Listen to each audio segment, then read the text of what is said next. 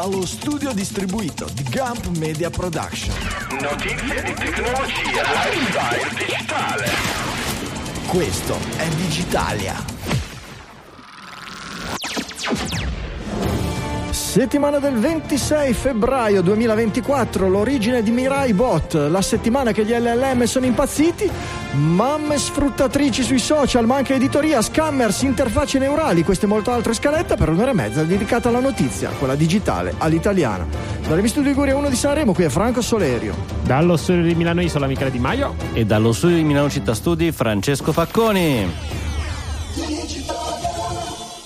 Buongiorno a tutti, bentornati amici all'ascolto di Digitalia, bentornati ai miei colleghi, ciao Michele, ciao Francesco, mi chiedono dalla Ciao. regia ma quando escono gli speciali, ma quando escono gli speciali? Beh, uno dovrei ancora mandartelo, ma questo è un particolare. seg- Quindi per te è lo speciale, io Non gli è stato- speciali, insomma, ogni tanto. Non è stato ancora consegnato. Non Dai. avevamo Digitalia Prime, non hai fatto. eh? Abbiamo uno Eh specialino... no, non vuole pagare, eh, insomma, eh, c'è, certo, quello- eh, certo, c'è eh, certo. l'abbonamento. Eh certo, eh certo. Te lo mando file per file, eh, chunk per chunk, minuto per minuto. Eh, ma non posso, me l'hanno criptolockerato e me l'ha mangiato il gatto e no, non posso. No, abbiamo O un, ti hanno criptolockerato il gatto. abbiamo un bello speciale che hanno registrato... Chi l'ha registrato? Francesco? Max? Max e Michele. E mica c'eravate tutti, tre contro uno. Ora, Sì. argomento? Argomento che ai tempi era caldo caldo. Ma argomento sì. che fra l'altro la settimana scorsa Michele ha cercato di alzarti il bugger dicendo quando tu hai parlato della, eh, della commissione algoritmi per editoria dell'intelligenza artificiale eccetera Michele ha detto ah come quel e tu niente l'hai interrotto e ti ha, Niente. ti ha- cioè, lui lo speravi una bella schiacciata tipo uscirà domani segreti, Invece no. rivelazioni trame se- Invece non è stata consegnata neanche. No, invece no quella sì sì l'ha consegnata già fatta già fatta Sì, non abbiamo detto di che parla, parliamo della eh, Commissione commissione algoritmi per algoritmi l'intelligenza. per l'editoria con uno dei membri che non è Giuliano Amato. Intervista esclusiva con Giuliano Amato che ci racconterà tutti i retroscena No. della- e, e tutte le ricette su come cucinare le patate. Ovviamente, soprattutto le patate. Allora, cominciamo con le notizie della settimana. Va, vediamo di buttare dentro un po' di inbox di roba fresca fresca che mi avete messo lì. Michele, Tinder, Oh, che bello. Tinder firma un accordo di licenza con ChatGPT. Ci mancava solo questa, devo dire. Beh, eh, siamo oramai nella, nella post-meme economy dove tutti i titoli che voi pensavate fossero di The Onion hanno fatto il giro e sono diventate la realtà, però sì, dopo Reddit, siccome Reddit non bastava, Hold My Beer e quindi anche Tinder ha deciso di vendere. Come, come dire, stiamo contenuti. raschiando il fondo del barile. Assolutamente. Non, diciamo che oramai, ma anche noi credo che settimana prossima vende, annunceremo l'accordo in- con cui vendiamo le i, i testi, i transcript delle puntate di Digitalia No, no, al mio pescivendolo perché ha finito la Ecco, carta. esatto, qualche cosa del genere. La- Beh, va di moda tutti quei locali che ti danno l'hamburger con la carta di giornale. Esatto. No, la facciamo l'hamburger con la carta di Digitalia, sarebbe bello, è fighissimo. Ma a Milano spacca di brutto. che è carta di giornale finta, ovviamente, perché chiunque E certo, è finti. Beh, quelli veri te lo danno quella vera col bel Sì, piombo dell'inchiostro. sperando che i NAS non facciano mai un- un- sono quelle cose che sono quelle cose è il finto trucido no? è, il fin- è il finto grezzo ti faccio no come un tempo quando si metteva una carta del giornale rozzissima ma è carta del giornale finta riciclata eco super bio mega ultra e vabbè ci sta ci sta è lo sporco pulito e va bene S- dallo sporco pulito ai eh, alle origini di Mirai Botnet ve la ricordate? Mirai Mirai è stata Mirai, passato remoto. Mirasti, esatto. È stata la prima botnet quelle- di quelle veramente colossali che ha fatto crollare il con attacchi di DOS ha fatto crollare interi pezzi della rete globale.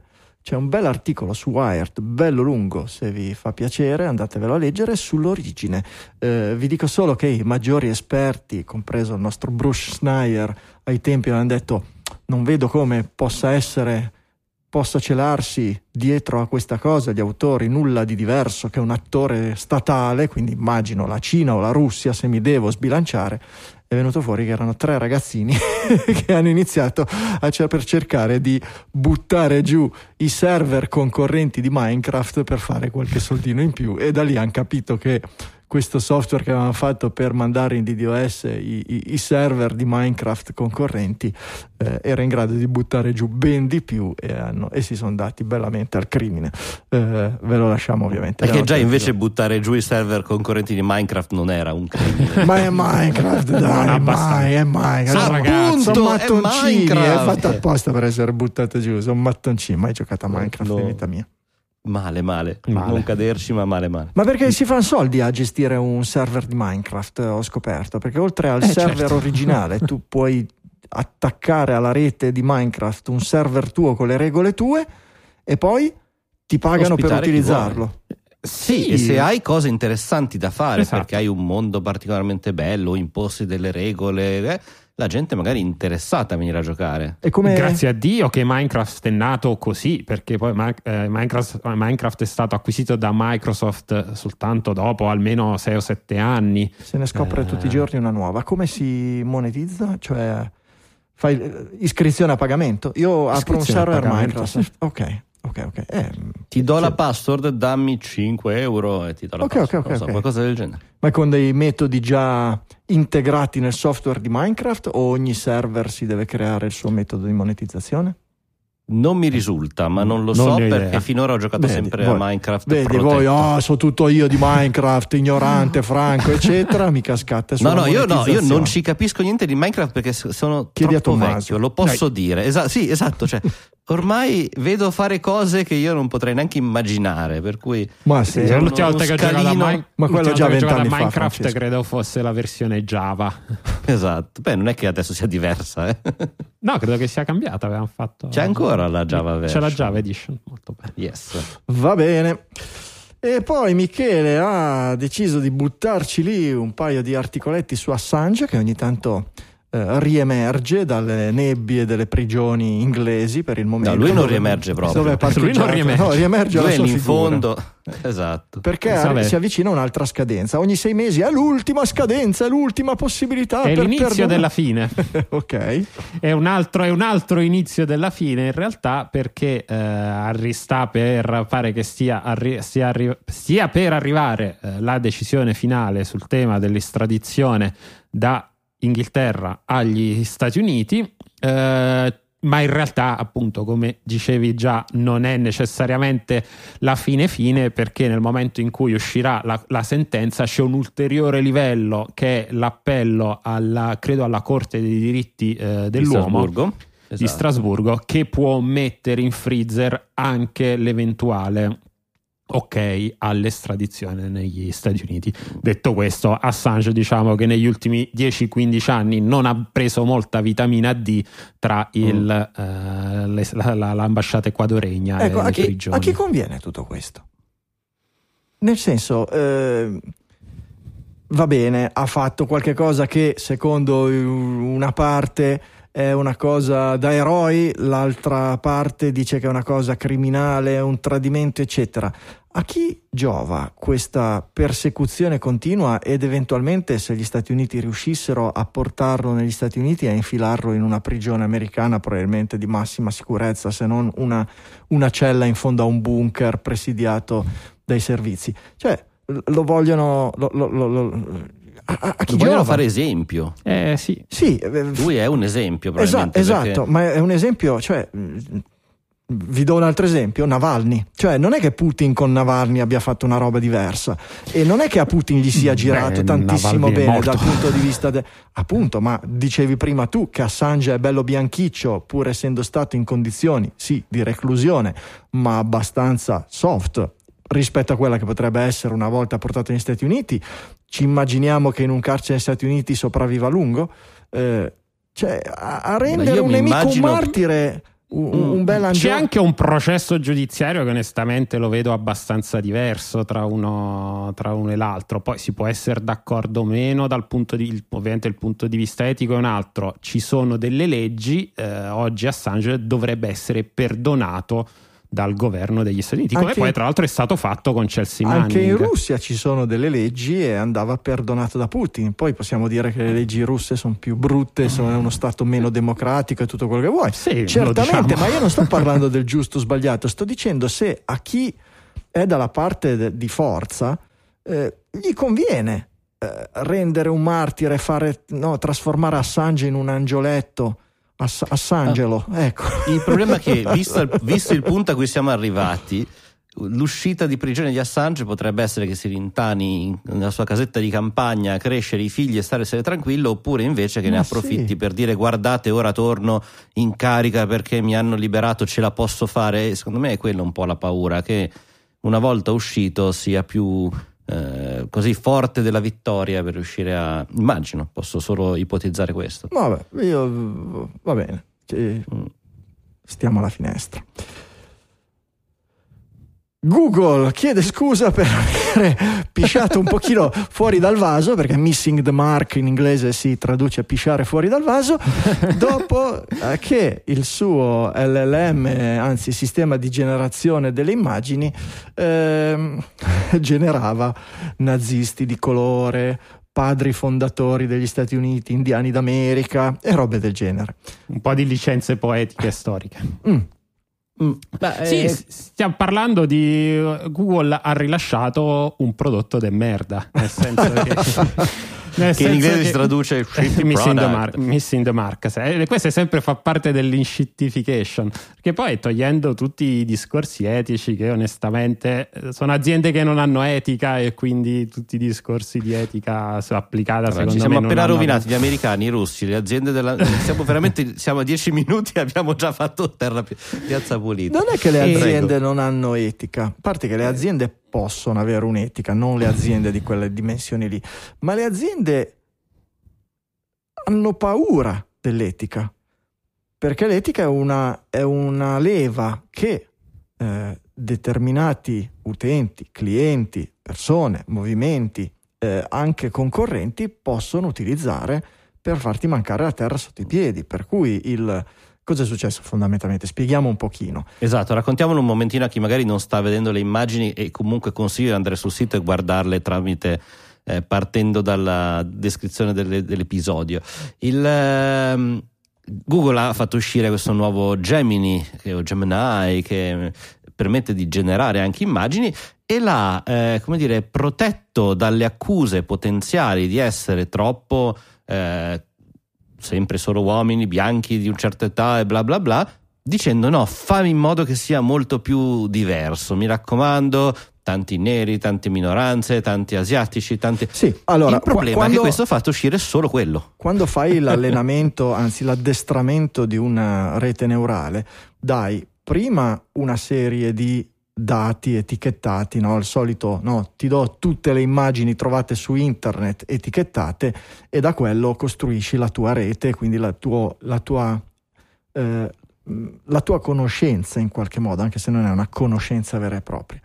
Eh, dopodiché, prima di mandarti allo sbaraglio, ti do dei precomandi che sono dati proprio a livello testuale esattamente come i prompt che dà l'utente. È un Per- prompt zero. Esatto, per cui caro Gemini, prima di liberarti ricordati che non devi insultare le minoranze, devi cercare sempre di eh, bilanciare se presenti, se ti chiedono delle Dici la liste di persone. sulla sera. Esatto, mi raccomando, se ti chiedono delle liste di persone non farli tutti bianchi e di mezza età, eterosessuali, ma cerca di eh, limitare questa cosa e mm, Gemini l'ha preso in parole quando ha detto va bene mostrami dei soldati nazisti. Lui ha fatto i soldati nazisti Sono- c'era uno bianco uno nero uno donna uno lesbica uno, uno- eh, eh, giustamente. Tranne, tranne soldati con la faccia da tedeschi. E questa è una cosa particolare cioè nessuno assomigliava a un tedesco alla seconda guerra mondiale. Io sono curioso di chiedere a, a Gemini purtroppo l'hanno, l'hanno tirato giù eh, creami un gruppo di Ku Klux Klan.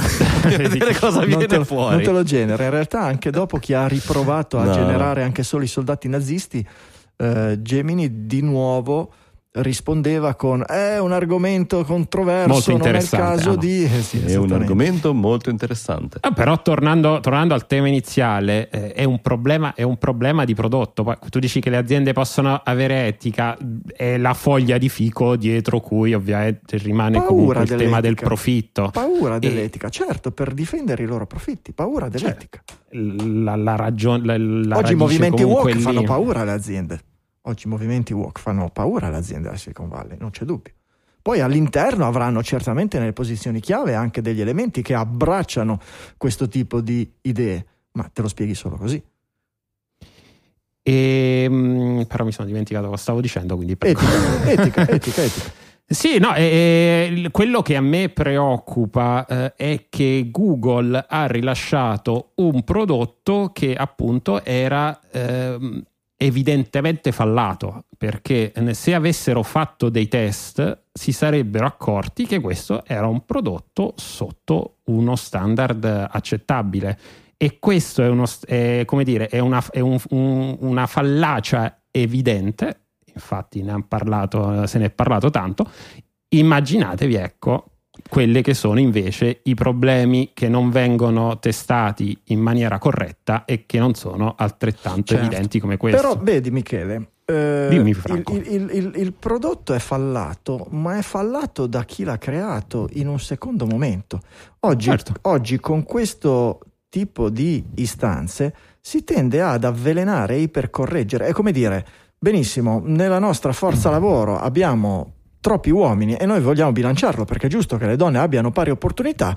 Per dieci anni non assumiamo più Attento uomini. dove stai andando. Eh no, eh, il discorso è sempre lo stesso, è molto È difficile. vero, le quote rosa. È molto Eh. difficile, no? Eh, non sto dicendo che la soluzione è chiudere gli occhi e dire ce ne frega niente, andiamo avanti così. Il problema c'è. Il problema è che a volte si vuole correggere e queste aziende, un po' per, di nuovo, perché all'interno hanno delle, posit- delle persone, che, stanza dei bottoni, che hanno questo tipo di ideologie, e poi perché ci può essere anche la paura dei movimenti di opinione di quel tipo lì, che si tende a ipercorreggere. Punto. E quindi Ah, Franco, il- il- non- uno strumento del genere che è allenato con delle basi di dati all'optimum ti deve ritornare la verità. E quindi Il se gli- problema qui è la gli chiedi- correzione cos'è la verità? Che cos'è la verità? La verità è se, chi- se chiedi di mostrarti dei, dei soldati nazisti, te li devi fare biondi con gli occhi azzurri, per lo Certo. più alti, eccetera, perché quello lì era tipo benissimo. Se però gli chiedi di farti vedere l'immagine di un CEO di un'azienda di successo o di una persona di affari di successo, devi, devi accontentarti del fatto che siccome nelle basi di dati oggi c'è una predominanza di un certo tipo di sesso, di orientamento sessuale, di, di razza, di quello che vuoi, che i risultati siano col bias. Perché? Perché l'umanità ha questo tipo di bias. Andiamo a correggere quelli, eh, avviciniamo, rendiamo più semplice alle donne, alle altre etnie, eccetera, l'ingresso all'università, quello che vogliamo, non a discapito degli altri, ma facilitando loro. E probabilmente tra 10-20 anni le nostre basi di dati che daremo alle reti neurali, quando chiederemo il CEO di un'azienda di successo, ci farà vedere una donna eh, afroamericana o sudamericana Però- o eschimese, certo, ma eh, que- qui è proprio la sintesi del problema di questo tipo di ideologie, quello di voler forzare una realtà che non è. Forzare una realtà che non è, punto. Però attenzione perché questi, questi modelli devono rappresentare la realtà in quattro immagini.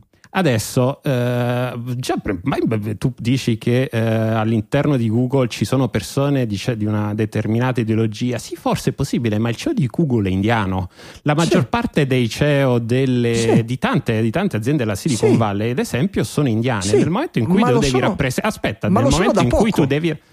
Eh, ho capito, lo sono da poco, però in- da un momento, come dire, molto importante anche per la creazione delle immagini eh, che vengono usate per l'allenamento. Nel momento in cui devi rappresentare la realtà con quattro immagini, che sono le, le classiche quattro immagini che magari ti eh, deve generare mi, eh, Midjourney, e, e nel momento in cui la percentuale CEO di- della- eh, dei, dei CEO eh, non, non bianchi, eh, non bianchi, non maschi sono, boh, sparo un numero a caso, l'8%, non è che puoi far vedere necessariamente l'8% delle immagini che generi, devi fare comunque un'approssimazione sulle quattro che vai a, vai a generare. Poi ripeto, è una cagata quello che hanno fatto assolutamente, però il problema c'è c'è. modo- quello che sto dicendo è che non c'è modo di non sbagliare.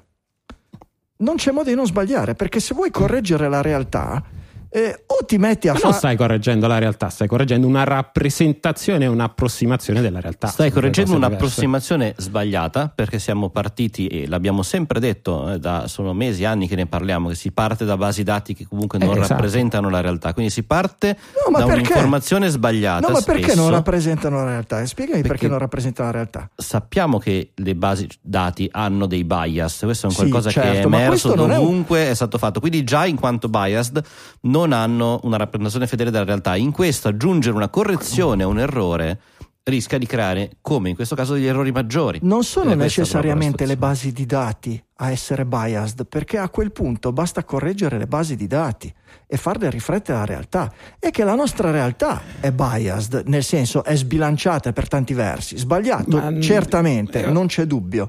Ma Ma Franco, se adesso dovremmo andare a recuperare gli articoli di cui abbiamo, ne parlavamo un annetto, un annetto fa, era- c'erano stati comunque degli articoli in cui si diceva che anche in eh, categorie dove comunque c'è una rappresentazione diversa di donne, una rappresentazione superiore di persone, di persone non bianche, alla fine il risultato di questi modelli andava a tendere a a eh, sempre verso le- lo stesso tipo di, di stereotipo. Quindi era qualcosa che andava al di là Vuol della dire che- rappresentatività. vuol dire che la base di dati è sbagliata. Se tu la correggi algoritmo. Allora, eh, Esatto, non, diceva. non mi avete mai fatto finire il discorso e, Prego, e- prego. e- e non- e non- e non- e e mi rispondete la cosa sbagliata.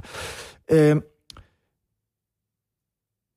I medici, Mm? il giorno d'oggi e già da un po' di anni, la maggior parte dei medici sono donne nei paesi occidentali. La maggior parte dei laureati in medicina sono Ok. donne. Ma nelle basi di dati, nelle fotografie in giro per la rete, in tutte le basi di dati che vengono utilizzati, la maggior parte delle foto di medici sono uomini. Perché? Perché per anni è stata una posizione maggiormente ricoperta da uomini, perché in un certo tipo di immaginario il medico deve essere un uomo, perché chissà perché l'uomo debba avere una posizione di rispetto, eccetera. Benissimo. Adesso puoi fare due cose. Puoi metterti lì e lavorare sulle tue belle basi di dati e andare a dire, va bene, visto che c'era questo bias enorme, noi cancelliamo tutte le foto di uomini prima del, mille- del 1999 oppure del 2020 o quello che vogliamo e andiamo a vedere di ricostruire delle basi di dati bilanciate e allora posso farlo, ma è un lavoro molto lungo. Oppure posso fare quello che stanno facendo adesso. Ma quello che stanno facendo adesso, e non mi interrompete perché questo è il punto sono- a cui non sono mai arrivato, è che se lo fai così, sbagli per forza. Perché? Perché o ti rimetti a fare un algoritmo vecchia maniera, per cui gli dici caso per caso, se tu, fai gli uo- se tu parli, se ti chiedono di figurare i medici, allora correggilo, ma se chiedono di figurare i nazisti, no, non correggilo. Se ti chiedono di far vedere de- de- de- per- degli indiani, devi farli vedere tutti di questa razza e non mischiarli. Se mi devi far vedere gli esploratori artici, mi devi far vedere questo. Devi- E allora a quel punto devi fare un'eccezione per ogni tipo e non è più una rete neurale, stai facendo un algoritmo di vecchio tipo, con if, then, else, eh, semplicissimo. Ed è impossibile farlo, perché per fare questo tipo di algoritmi servono proprio per fare una cosa talmente generale che per farla con i vecchi algoritmi, algoritmi ti servirebbero più branch, più if then degli atomi nell'universo. È impossibile farlo. Per cui o ti metti a correggere le basi di dati o è un problema che correggerai sempre nella maniera sbagliata, o nel troppo o nel troppo poco, perché ci sarà l'argomento in cui correggi troppo e quello in cui correggi troppo poco, perché non puoi dare una correzione per ogni singola categoria, Esatto. ma devi dare una Certo. correzione generale. Ma- E la correzione generale o corregge i medici in troppo poco o corregge i fondatori della patria americani troppo po- tro- troppo. Punto. È quello il Ok. discorso, no, no- non che eh, è giusto o non è giusto che le basi di dati, bisogna andare a correggere le basi di dati se sono sbagliati e farli raffigurare la realtà. È proprio quello che dicevamo, la correzione alla fine tramite un prompt, tramite un'indicazione puramente, probabilmente legata anche a quello che è successo in passato con altri modelli, ha creato più errori del- Esatto. del, fatto che Esatto. la- la- il punto di partenza, la base dati è bi- chiamala bias, chiamala sbagliata, chiamala inaccurata, perché se avesse le informazioni, tu dici le if, tutte queste cose, se è un medico, se è... tu mettimi tutta una categoria, cioè tutte le foto dei, dei laureati in, so, in medicina degli ultimi 100.000 anni, Eh, e quindi avrai chiaramente che nel 2024 sono più donne di una certa etnia in certi paesi, in Italia, mentre in eh, Sp- Spagna sono così, in Francia sono così, e quindi riesce ad avere una rappresentazione molto più verosimile. Questo chiaramente è la base dati ideale e in questo momento siamo molto lontani da quello. Che all'interno di queste aziende ci siano comunque delle istanze così forti e che eh, portano a un certo tipo di revisionismo della realtà sono venute fuori in mezzo a queste polemiche che poi sono state agganciate a destra e a sinistra nelle maniere più faziose del mondo, ma sono venuti fuori dei documenti anche interessanti, tipo questo qui di Google, dove diceva che in realtà questo tipo di correzione dentro Google avveniva ben prima dell'uscita dei, dei modelli generativi, dove addirittura ci sono dei documenti interni dove diceva se una, no, dove si parlava della algorithmic unfairness, cioè della non, ehm, come dire, non correttezza, nel senso della non come si dice fairness? Eh, equità. Ecco, della non equità degli algoritmi. La, no, non tra, l'equità degli neutral, neutralità forse okay, è la parola più corretta. Nelle FAC interne diceva se una rappresentazione è fattualmente accurata, cioè è vera, può essere comunque eh, algorithmic unfairness, cioè può essere comunque squilibrata, sbagliata? E, e, e la risposta è sì.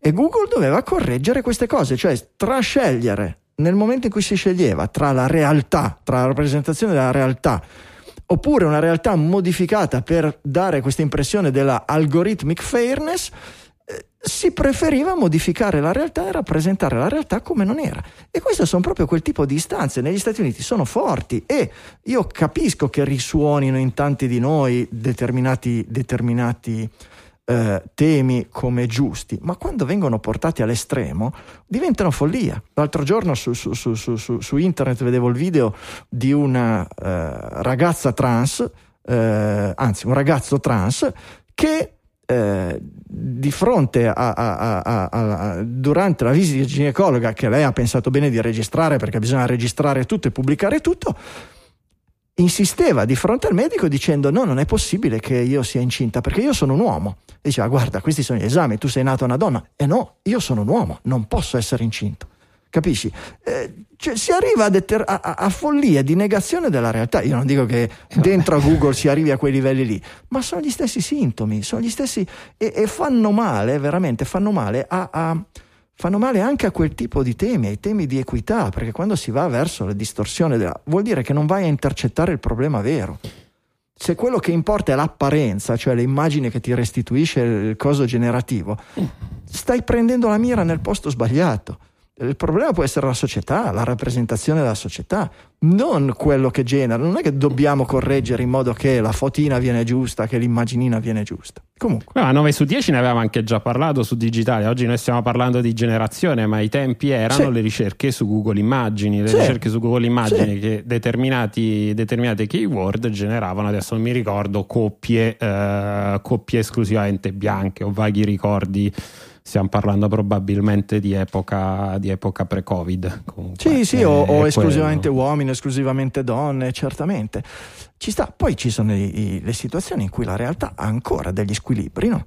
Perché mm, se, se, se, vai a vedere al fronte non puoi pensare che i soldati siano 50% uomini e 50% donne, perché negli eserciti in giro per il mondo non è ancora così in qualche esercito ci sono alcune donne, in qualche esercito ce ne sono molte, in alcuni eserciti non ci sono ancora zero donne. Se vai in un Le canti- Amazzoni sono tutte donne. Se vai in un cantiere edile, dici muratori, e io voglio che, che, gli LLM mi mostrino, quando gli chiedo i muratori, mi facciano vedere i muratori uomini e i muratori donna. Io sinceramente muratori donna in giro ne vedo pochi. Non credo che ci sia niente di male, non credo che questa sia unfairness, non credo che questo sia un... Non un, ho visto nessuno un, lamentarsi. Scu- ecco, perfetto, perfetto. Però ecco eh, cioè, ci sono delle situazioni in cui la realtà è squilibrata e pazienza, amen. Comunque era proprio la settimana in cui gli LLM, i, le intelligenze artificiali sono andate un po' a farsi un giro al manicomio perché anche ChatGPT a un certo punto ha iniziato a confabulare robe senza senso. Esatto, ha iniziato a rispondere con uh, mischiando lingue, iniziando a unire l'inglese poi con lo spagnolo, mettendo parole abbastanza eh, totalmente insensato. È successo la settimana scorsa, se non mi sbaglio, inizio, sì. inizio settimana. E, ehm, una specie la, di possessione cosa... demoniaca. esatto, la cosa poi si è risolta. È il diavolo. Eh, con eh, c'è OpenAI che ha rimesso a posto, questo succedeva fra l'altro sia con ChatGPT 3.5 che ChatGPT 4, anzi GPT 3.5 e GPT 4 che sono le due versioni e in tutti e due i casi pare che un difetto di programmazione evidentemente non dei modelli ma a livello superiore andasse a prendere dati sbagliati e quindi in questo senso eh, il lato stocastico, il lato casuale di selezione delle parole andava un po' in giro, ecco, diciamo nei, nei dizionari, c'era il dizionario lineato storto. Ci aiuta a capire veramente come ragionano, secondo me, un tipo di glitch di questo tipo. Perché, mi, mi hai eh, convinto, a stocastico mi avevi già convinto. e anche lì pensare che ci sono aziende che oggi investono milioni di euro, milioni di dollari basando i propri modelli, i propri, i propri prodotti su dei eh, dei prodotti che sono a loro volta sperimentali perché poi sì uh, OpenAI ha provato a dare una spiegazione ma comunque è sempre abbastanza nebuloso ed è difficile andare a capire cosa va storto in questi, in questi casi. E co- tante aziende ecco stanno investendo tanti soldi molto molto presto secondo me. Ho visto Francesco che mi hai condiviso questo MMED LM che è una... Sì, è un, uh, una, una, base di, dati. Una base... È un algoritmo che è uscito e mi interessava comunque confrontarmi e ragionarci con, con voi. Eh, di questo è un LLM, quindi una, eh, un modello a generazione larga specializzato in uh, campo medico, che quindi è in grado di rispondere e pare che risponda meglio di uh, GPT sicuramente delle versioni precedenti, probabilmente anche della 4, proprio sistemi medici. Eh, sono tutte cose che insomma eh, stiamo arrivando sempre più su modelli specializzati, questo non è l'unico, ce ne sono tanti, ma mi colpisce come anche riuscire a eh, giudicare un modello che risponda meglio possa portarci poi a, ehm, a, che, quelli, che, possono essere comunque gli output, cioè sappiamo bene che questi modelli hanno, eh, come dire, eh, appena parlato, straparlano, eh, hanno delle, eh, delle impostazioni eh, definite anche da quello che è la base dati, qui riuscire a capire l'accuratezza di un modello del genere eh, mi colpisce. Io speravo, sper- vorrei sentire il tuo parere, sicuramente quello di Te Franco come medico. Ma... ma è, è, un, è un eh, volevo confrontarmi in realtà, volevo parlare, cioè, ho un amico che lavora negli Stati Uniti e è medico e lavora proprio su algoritmi e roba computazionale. E sicuramente dentro questi se riesco a agganciarlo lo porto anche a fare uno speciale. Il, ehm, quello che spaventa è l'opacità. Certamente ci sarà una corsa a questo tipo di eh, in ambito medico c'è sempre stata una grossa attenzione alla possibilità di, ass- di, affidare a sistemi automatizzati una parte del processo diagnostico o addirittura prescrittivo. Eh, già negli anni 90 mi ricordo con la moda dei sistemi esperti si era cercato di e non si, mai, non si, è, non, non si è mai riusciti ad arrivare a un livello commercializzabile. Immagino che sull'onda dell'entusiasmo di, di, di questi sistemi ci sarà un po' una gara a chi produrrà. Questi qui che, che, tu hai presentato lo vogliono fare in open, eh, no? tutto pubblicato su GitHub eh, per mostrare una cosa aperta ed, ed, è una buona cosa. Immagino ci saranno, anzi ci sono sicuramente in questo momento in pentola tutta una serie di gruppi che probabilmente sono finanziati da chi lavora nel, nel, farmaceutico che cerchino di arrivare a robe del genere che a un certo punto faranno la guerra di, faranno guerra di pubblicazioni a, a, a chi ha il modello più, più, più efficiente. Fa paura perché nel processo decisionale medico eh, c'è una serie di conflitti di interesse. Ci sono degli interessi che spesso non si allineano, che è l'interesse da una parte l'interesse commerciale di chi sviluppa e vende un farmaco, una procedura, un, un, un dispositivo e dall'altra l'esigenza di, l'esigenza di salute dell'utenza. Non sempre si allineano, anzi molto spesso non si allineano. Eh, potete andarvi a leggere o, o, o, a guardare le serie tv che hanno fatto mm. su, sui derivati opioidi negli Stati Uniti, mh, mm, che descrivono eh, situazioni veramente avvenute, è ancora in corso in questo momento per, per farvi un'idea. E avere una parte del processo decisionale che porta a una prescrizione in mano a un affidato a un sistema del genere che, come abbiamo detto e come lo vediamo, è opaco per definizione, oddio, perché mi ha fatto vedere no, i padri fondatori di, di, colore? Va bene, lì perché era stato preprogrammato, ma lì te ne rendi conto di una castroneria. Quando su 100.000 pazienti che erano, sono, vengono valutati per utilizzare questo o quel farmaco, eh, il farmaco A viene dato a 1000 o a 10.000 o a 100.000, eh, è più diversamente valutabile se eh, avviene attraverso degli strumenti opachi come questo. E lì si potrebbe giocare una, una, una si potrebbero verificare con facilità delle, delle, delle cose come quelle di cui parlavamo prima, delle, della, della guerra degli oppioidi e robe del genere, in maniera ancora più difficile da identificare, da correggere, almeno prima che succedano. Insomma, è, è, è, un, è un, argomento molto, è, piuttosto specialistico, ma in realtà in futuro ci toccherà a tutti, perché uh-huh. eh, capisci che il sistema sanitario, la, la, la sanità in generale è un argomento sempre più pervasivo, popolazione che invecchia, necessità da una parte nel nostro paese, ad esempio, di far funzionare e quadrare i conti per un sistema sanitario, dall'altra con la macchina no, del sistema farmaceutico che spinge per una spesa maggiore, in altri stati il sistema assicurativo, eccetera. Per cui no, se vuoi che la tua assicurazione continui a coprirti, devi passare attraverso questo check-up e questo check-up comporta l'analisi dei tuoi parametri, della tua storia attraverso il sistema LLM che abbiamo scelto, che è stato sviluppato da pincopallo.inc, no? per non fare i soliti nomi. Lì si muovono miliardi con degli interessi pazzeschi e quando si muovono i miliardi in totale opacità possono venire fuori veramente dei patatrack. Ehm, va bene, c'è chi, Michele, artificial investment, dice l'articolo che hai messo, inizia a soffiare, anzi a buttare acqua sul fuoco e a dire ragazzi siamo già al picco, siamo già alla, come si chiama, il, il primo picco della curva, quello delle illusioni, delle inflated expectations, no? delle, sì. de, delle il Prima momento, che scoppi la bolla. Insomma. Il momento in cui ci si aspettava che iniziassero ad entrare i soldi, non solo uscire. Questo okay. era il riassunto, no? il momento in cui arrivassero gli utili dopo tutti gli investimenti. Ah, tu la misuri unicamente in, in denaro, Beh, però è vero, è, la misura, eh, perdonami, è la misura di tutto, ma certo. finora mancherà. abbiamo visto cariole e cariole di, di soldi rovesciati su un sacco di OpenAI.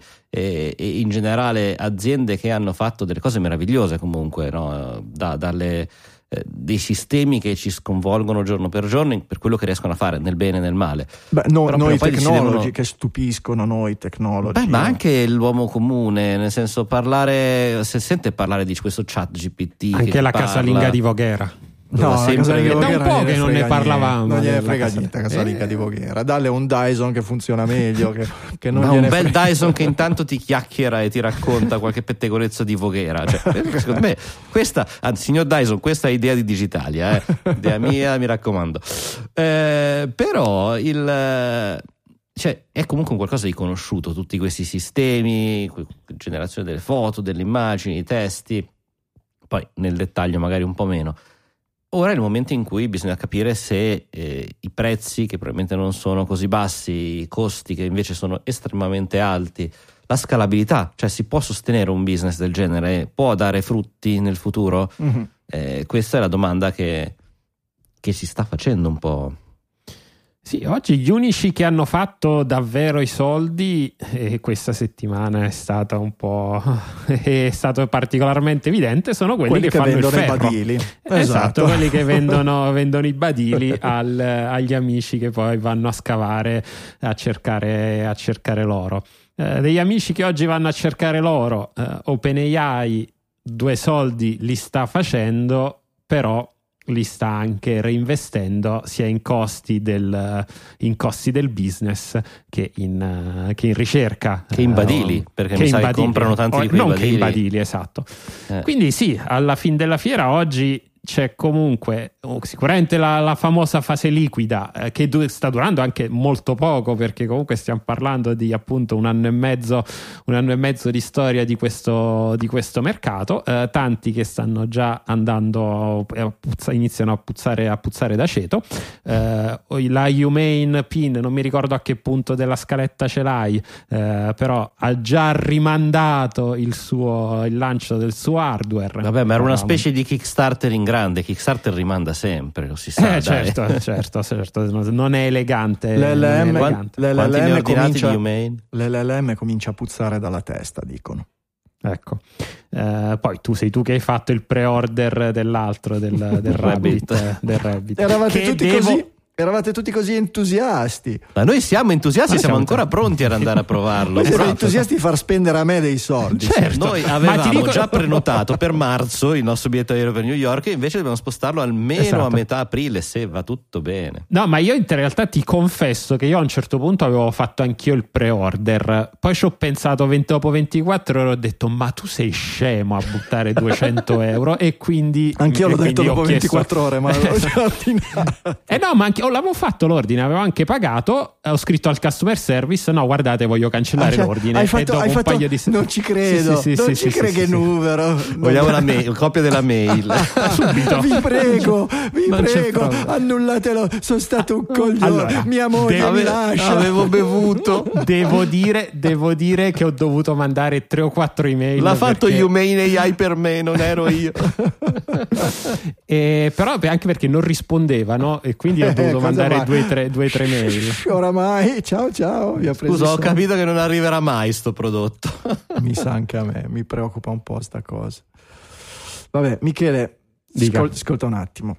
Dica. Io capisco la trasgressione, mm. capisco anche il fascino uh, di un certo tipo di psichedelia. Adesso pensiamo ai okay. movimenti, figli dei fiori, l'LSD, no, oh, eccetera. Vai avanti. Sì. Ok, dove ma, arrivi? Dai. Ma esatto. cioè, le droghe che si spara Varoufakis, cioè, so, solo a te possono, possono, possono emozionarti così da far condividere questi articoli. No, a parte, che, a parte che io sto cercando di ricordarmi do, di in che altra occasione abbiamo parlato di Varoufakis. Parlava già di questa sono roba. abbastanza sicuro che ne avevamo già parlato. È uscito il nuovo libro di Varoufakis, che è un ex ministro tra l'altro credo anche per pochi mesi. Sì, eh, è quello de... che la Troica gli ha sfilato la sedia da sotto il sedere. Esatto eh, in, uh, giù in Grecia e che ha fatto, un, ha fatto, un'intervista su Jacobin, quindi comunque un, un, un, sito, un sito di sinistra. Lui poi è un ricercatore, ricercatore marxista che eh, cer- ha cercato di spiegare l'economia post-marxista praticamente in cui, stia, in cui, viviamo, in cui lui diceva sì, Marx pensava che nel conflitto tra i bourgeoisie e il... Um, la borghesia, e... Michele, la borghesia. Eh no, bourgeoisie. No, la borghesia. Vabbè, è volgare la borghesia. Ma infatti, la borghesia, dai. No, noblesse oblige. Voilà, ok, s'il vous plaît. Je ne suis pas Catherine Deneuve. Oui. E, e abiti a 200 metri dalla Francia te, esatto. eh. nel conflitto tra la borghesia e il, eh, il, proletariato ne sarebbe uscita una società, una società rinnovata in realtà non è andata esattamente così perché lui parla di eh, cloud, cloud, cloud qualcosa comunque cloud surf e cloud pro esatto che eh, sono i nuovi feudatari del nuovo mondo che in pratica si sono comprati il mercato e a loro volta sfruttano il, eh, il, i borghesi, dove che sarebbero in realtà i capitalisti, che sono quelli che poi competono all'interno dei mercati di queste, di queste aziende, che poi a loro, a loro, volta la mettono in quel posto. Cioè, al, stiamo al tutti raccogliendo cotone virtuale nei campi. Sì, ma è ancora come dire, raccogliamo cotone virtuale per aziende Guarda, che Don producono Rodrigo, cotone che, che, a loro volta poi... Senti, Dica. S- senti un attimo. Eh, Dica. Io, è un grande fan di Varoufakis. No, dai, no, cioè, no, no non, ce la, non, ce la, posso fare. Non ce la posso fare. Se il capitalismo è basato sul mercato e guidato dal profitto, allora questo non è più capitalismo, perché questo non è basato sul mercato, è basato su piattaforme digitali che sono più vicine a tecnofeudi o cloudofeudi e sono guidati da due forme di liquidità.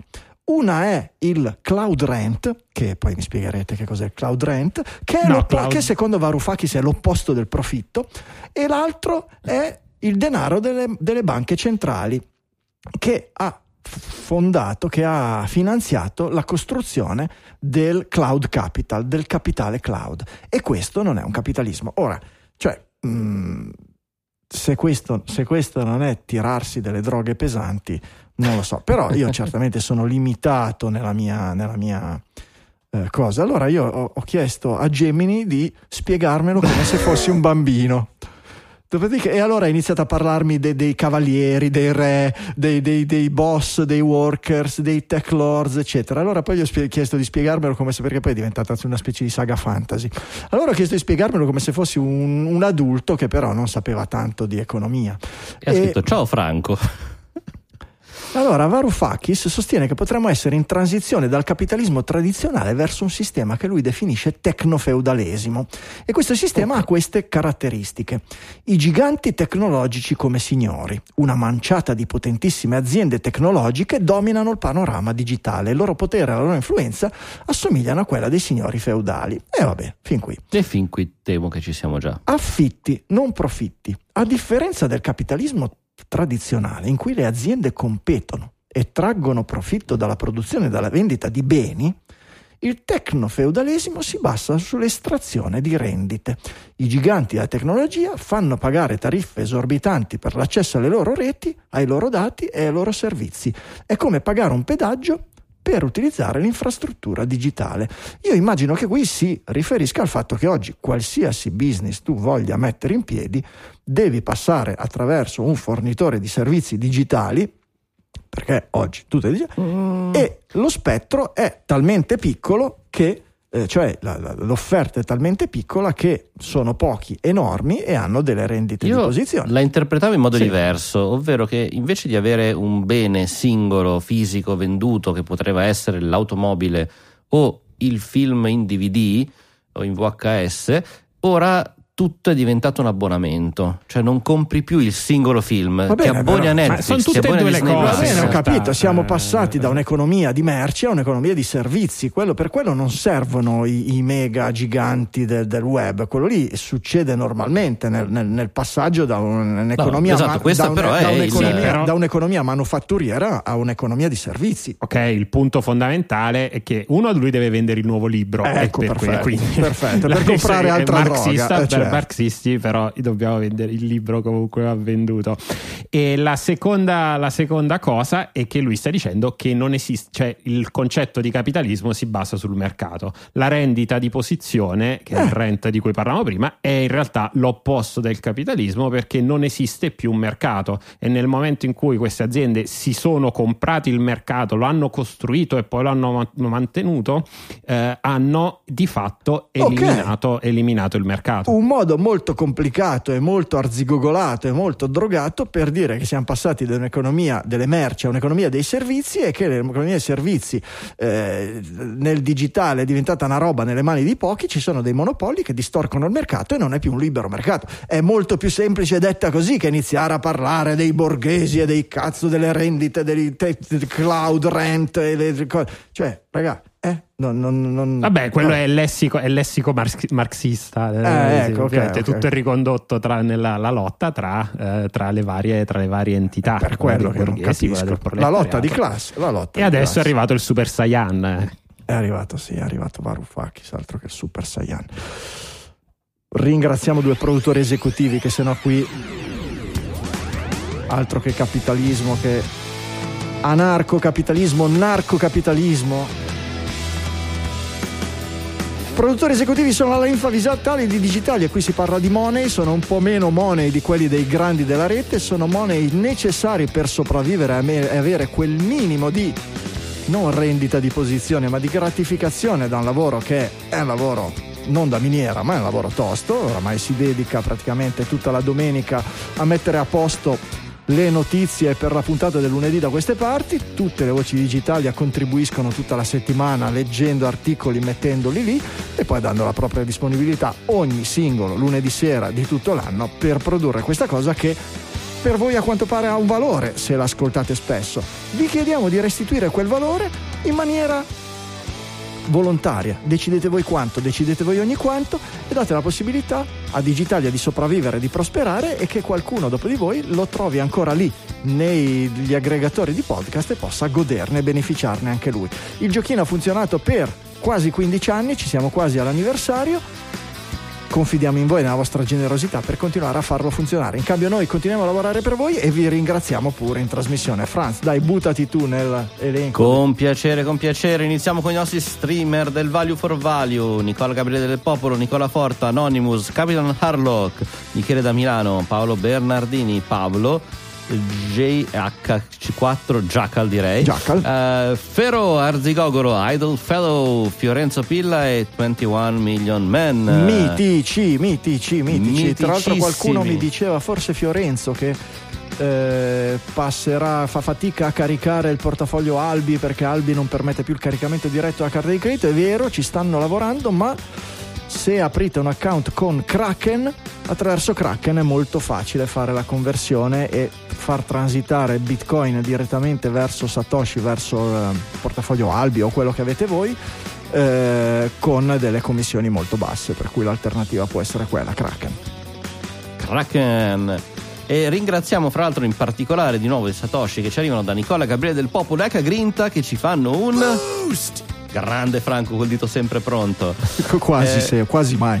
i nostri perpetual executive producer li ringraziamo tutte le settimane perché loro ci danno il loro contributo ogni singola settimana e sono Manuel Zavata, Davide Tinti, Giuliano Arcinotti e Nicola Gabriele del Popolo che torna anche qui Mitici, grazie, grazie davvero. Ringraziamo poi per la sua donazione ricorrente Filippo Brancaleoni 1,11111 euro, 2 euro ci arrivano da Alessandro Gheda, grazie e da, da Alex Pagnotta, quest'ultimo ricorrente anche lui, e 3 euro questa settimana da Francesco Scali. Grazie. Gruppo dei donatori ricorrenti da 3 euro tutti i mesi: Fabio Zappa, Ligea Technology di Desposito Antonio, Marco Traverso, Simone Magnaschi, Paola Bellini, Valerio Bendotti, Giuseppe Marino, Giu- Giulio Magnifico, Mattia Lanzoni, Luca Di Stefano, Paola Danieli, Fabio Filisetti e Andrea Bottaro. Grazie di cuore, ragazzi, grazie a tutti. Grazie mille come ringraziamo per i suoi 3,21 Davide Bellia e i 5 euro arrivano da Alessandro Pappini. Alessio, che- Alessio, Alessio. Alessio, eh, eh, cambio pagina, stavo scrollando e ho visto ah e ho inventato. Faccio Grazie. ho le allucinazioni perché sono un, un LLM anch'io.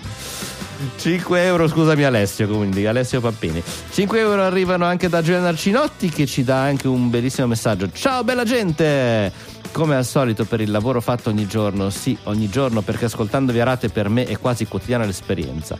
Ho appena fatto una piccola donazione di 5 euro, quale promemoria, perché ho notato che le donazioni settimanali che faccio con Satispay vengono indicate come singole e non ricorrenti, quindi ci tenevo a precisare che mi sono fatto un nodo al fazzoletto virtuale che mi ricorda settimanalmente di fare la donazione tramite Satispay. Un caro saluto e grazie ancora. PS.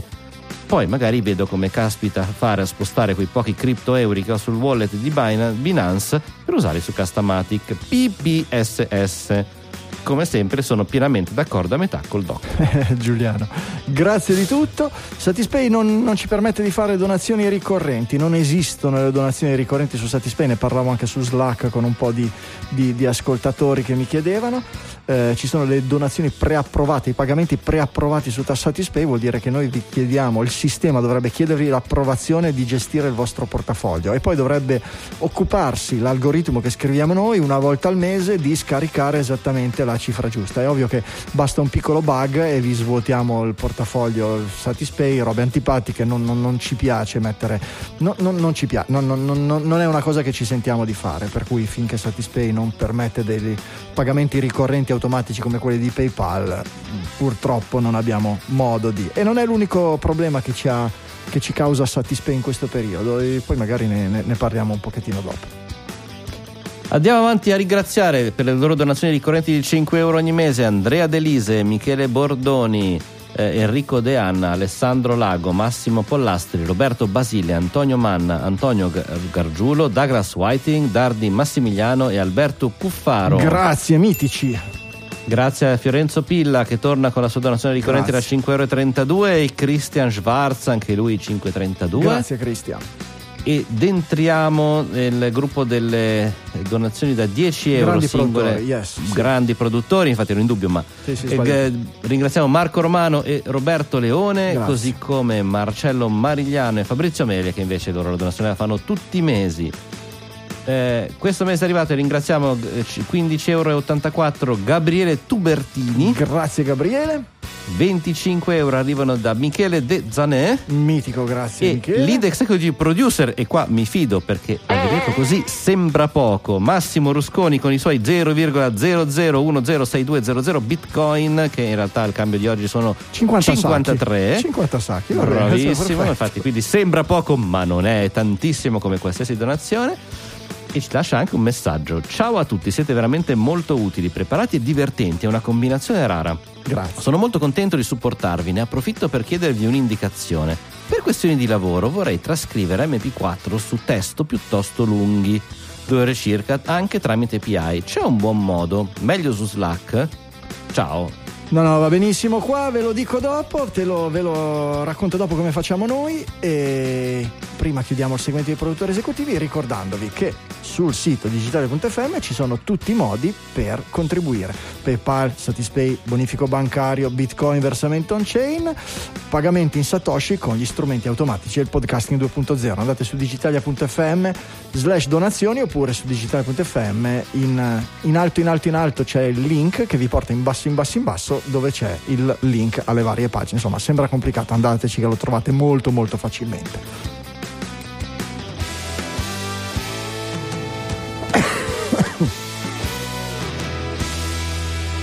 Allora due cose. Satispay Satispay è noi abbiamo, amiamo Satispay, l'abbiamo adottato fin dall'inizio, abbiamo avuto anche una, una piccola collaborazione per portargli utenti con il promo code e, e, mm, ci piace, ci piace prima di tutto perché è, è italiano, anzi non è italiano, è cuneese, per cui cioè, è proprio... È- è- e qui dice, ci piace, ci- gli, gli vogliamo bene, però ci sta facendo un po' girare le scatoline perché... eh, Sapete che per organizzare meglio, per risparmiare un po' di tempo e essere un po' più precisi sul ringraziamento dei, produttori esecutivi, sto scrivendo tutti script che automatizzino ulteriormente la raccolta delle vostre donazioni tramite le API dei vari sistemi. E con Albi che ci gestisce i pagamenti in Satoshi del podcasting 2.0 ci sono delle API belle moderne che funzionano bene, quello lì è stato facile. Con PayPal ci sono delle API che sì, si gestiscono, si fanno, so- sono anche abbastanza buone, devo dire. E con qualche sgrattamento di qua e di là sono riuscito a fare una, una- per ora una, una riga di comando, una cosa a riga di comando che mi genera il report. Lo copio e incollo dentro un foglio numbers, un foglio di calcolo insieme a quello di Albi e mi esce già tutto preordinato, pre, pre, pre-compilato l'elenco dei produttori esecutivi per Satispay è un delirio. Perché Satispay è cr- probabilmente perché è cresciuto velocemente in questi anni e ha aggiunto delle funzionalità in maniera assolutamente, assolutamente inorganica. Ehm, vai a vedere Satispay dal punto di vista dello sviluppatore e ti accorgi che ci sono le API, ma con i pagamenti che utilizziamo noi, che utilizzavamo noi fino a una settimana fa, non si possono utilizzare le API per scaricare. Eh, perché i pagamenti eh, gestiti come li gestivamo noi venivano gestiti attraverso. Quando, quando tu configuri l'account Satispay Business puoi generare dei negozi e i negozi possono essere di 5 o 6 tipi diversi. Quello che facevamo noi era quello per le donazioni eh, attraverso social media o comunque robe del genere che è quello teoricamente che si addice di più a Esatto. quello che facciamo noi. Perché?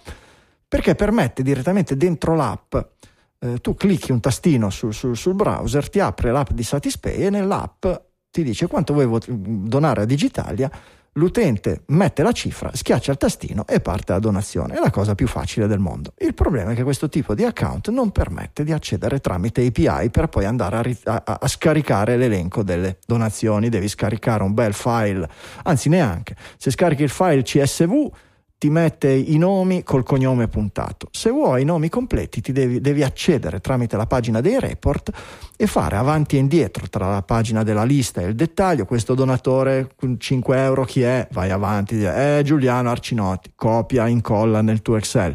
Torni indietro, non puoi neanche fare, fare apro in un'altra finestra perché non funziona, è bloccato nel browser.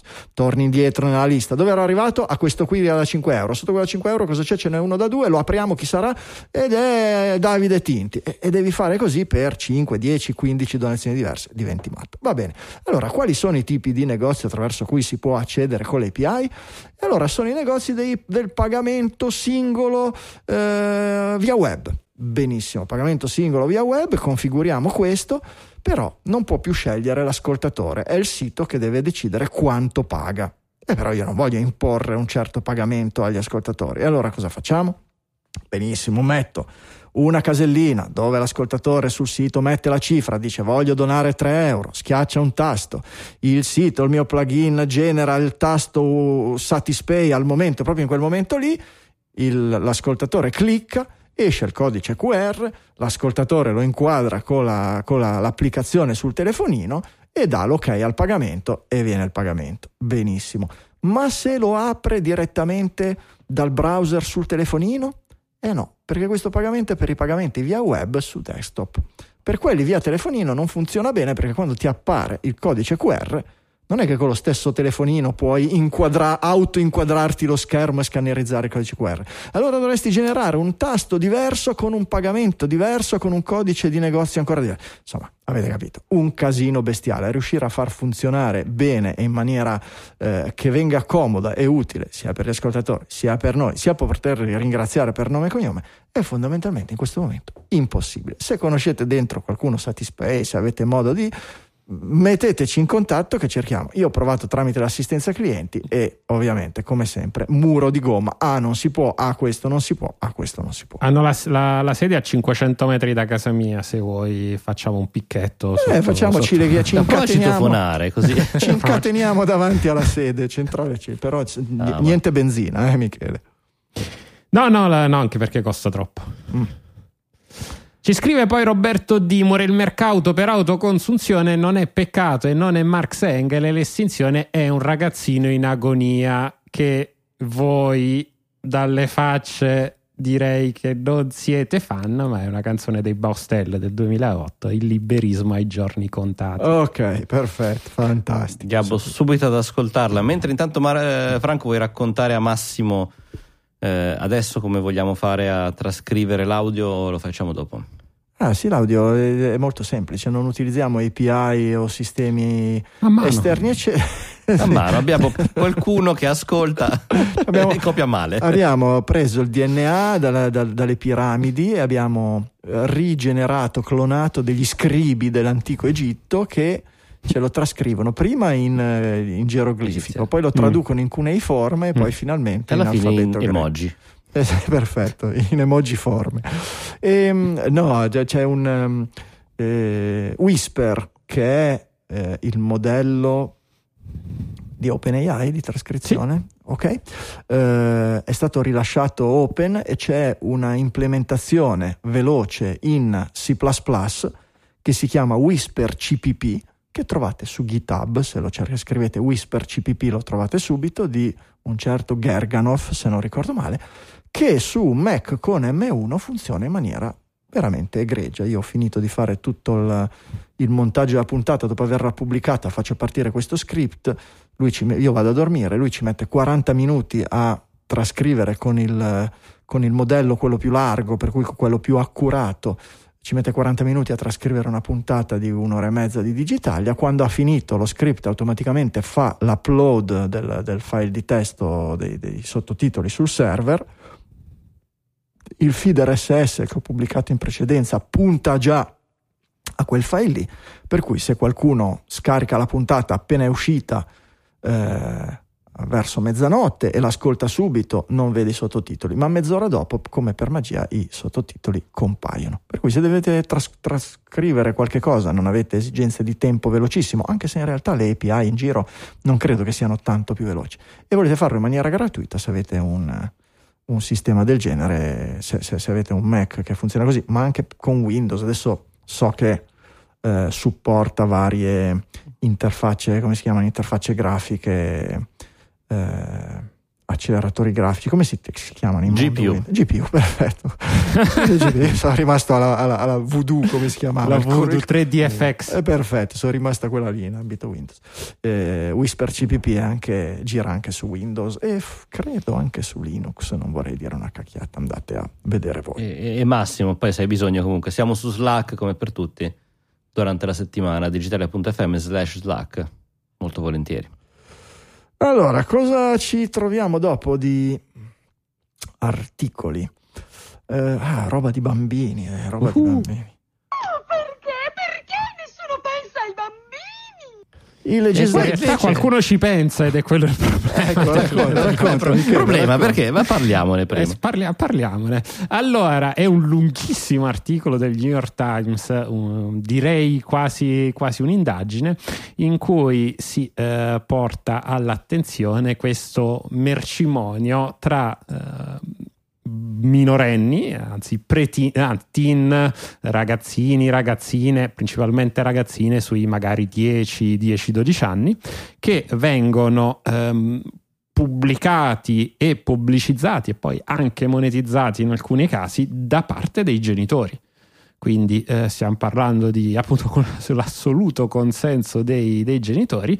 E per, fare, per fare cosa? Eh, vengono quello che fanno poi tutti, tutti gli influencer, magari eh, posare mh, con eh, dei vestiti, eh, dei costumi da bagno, eh, regalati o comunque sponsorizzati da parte, del- da parte di un brand.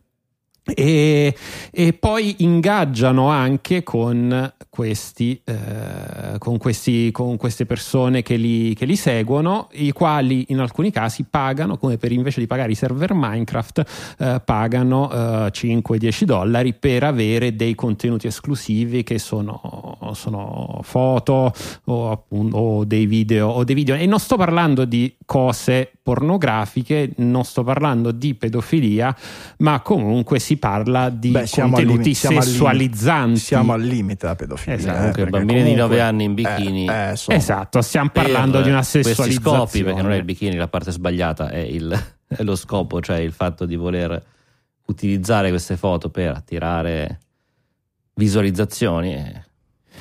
Sì, perché poi eh, l'articolo fa un ulteriore passo avanti perché i giornalisti sono andati poi all'interno di queste chat, eh, si parla di chat Telegram piuttosto di- anche lì pruriginose dir poco, in cui si dice fondamentalmente che questa è, un, eh, è una pacchia per persone che non hanno più quasi bisogno di andarsi a cercare contenuti pedopornografici su, eh, rischiando poi di essere eh, di essere pinzati su Tor o nel dark web, nel deep web, ma perché per- non ce n'è più bisogno perché appunto ci sono queste madri, questi padri che producono questi contenuti utilizzando i propri, i propri figli.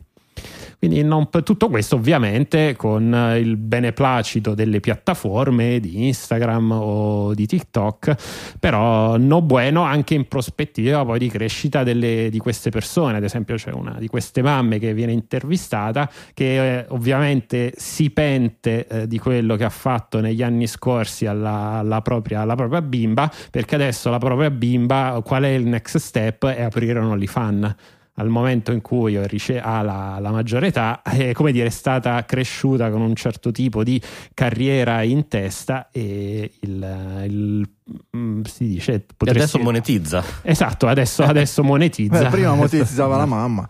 Mamma Esatto. mia, la mamma pappona è una cosa che è, una cosa- è un'invenzione dei tempi moderni. Eh, f-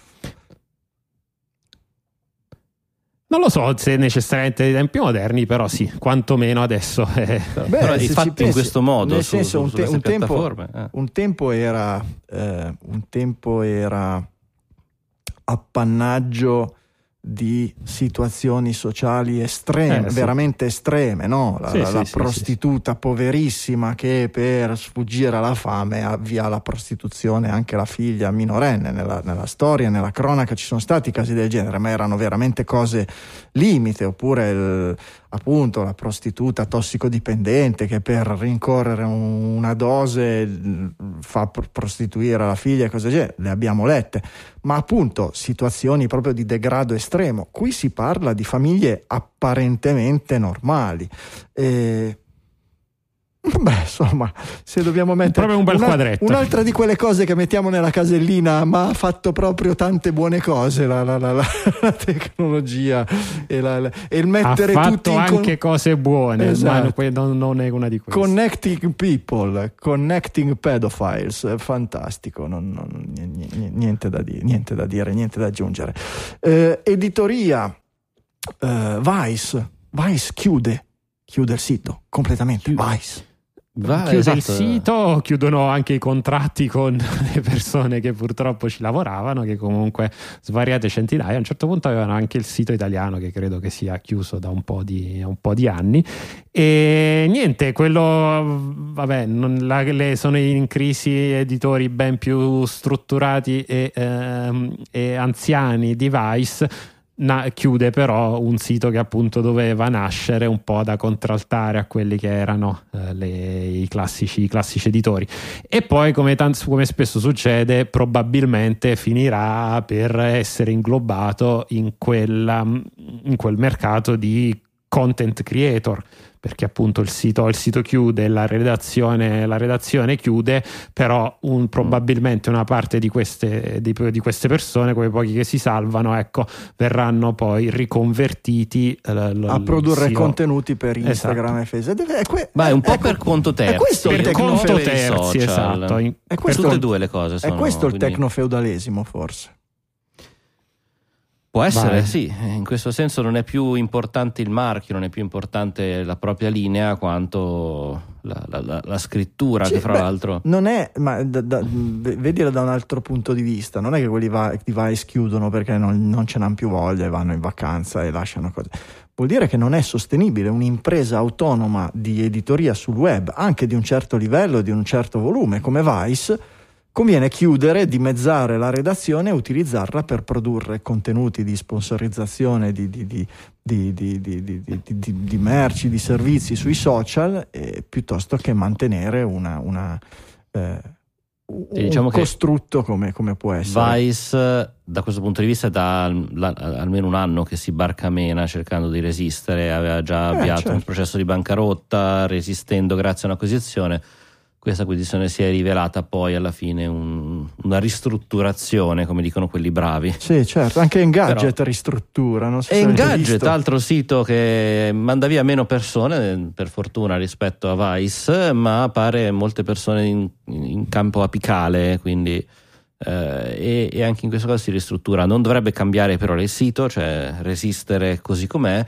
Eh, certo che un cambio comunque di direzione, nel senso letterale del, del termine, ci vediamo come, come andrà avanti. Ecco, insomma, è un, è uno dei siti che noi consultiamo parecchio, quindi Ah, Gruber a me non sta simpaticissimo, lo vedo un- veramente un po' tanto pallone gonfiato, però ogni tanto la sua penna è caustica al punto giusto e il commento che fa sulla, sulla- sulla press release, sul comunicato stampa di Engadget che dice eh, stiamo facendo dei cambiamenti alla nostra organizzazione, cioè stiamo dando una pedata nel culo a posizioni importanti nella- nella- nella- nel nostro, come si chiama, panel di, di- di- di editors e di scrittori, quindi stiamo licenziando della gente e questo ci permetterà di eh, streamline, di, no, di, Sì.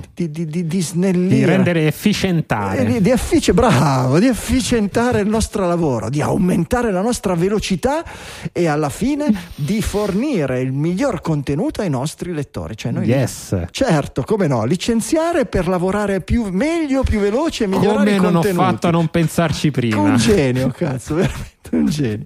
Scusate, ma vabbè. written with chat GPT no ci manca solo Magari, magari, esatto, guarda. esatto, esatto. quella secondo me quella può essere la prossima scusa Quando Mm. sai che c'era quella famosa no mi hanno hackerato, non l'ho scritto sì. io, no, l'ha Eh, scritto certo. ChatGPT. Eh certo, certamente. Vediamo quale sarà il primo a- usarla. Certamente. Intanto, eh, interfacce neurali. Elon Musk Mm. dichiara che il primo paziente Neuralink sta benone e inizia a muovere il mouse con la forza del pensiero. E non Spero solo sia un mouse, nel senso di quello di un computer e non un topo vero, perché Porca purtroppo della notizia è che si sa solo quello che dice Musk.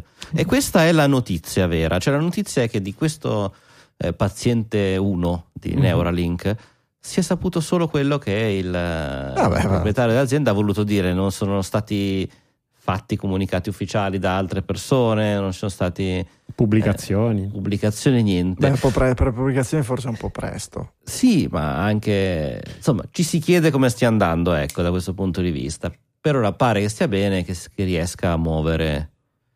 Speriamo meglio dell'autopilot. Un qualche chilometro più in là, Zuckerberg annuncia che Facebook stava- sta lavorando sul Neural Wristband. Che cos'è il Neural Wristband? Braccialetto neurale. Mm.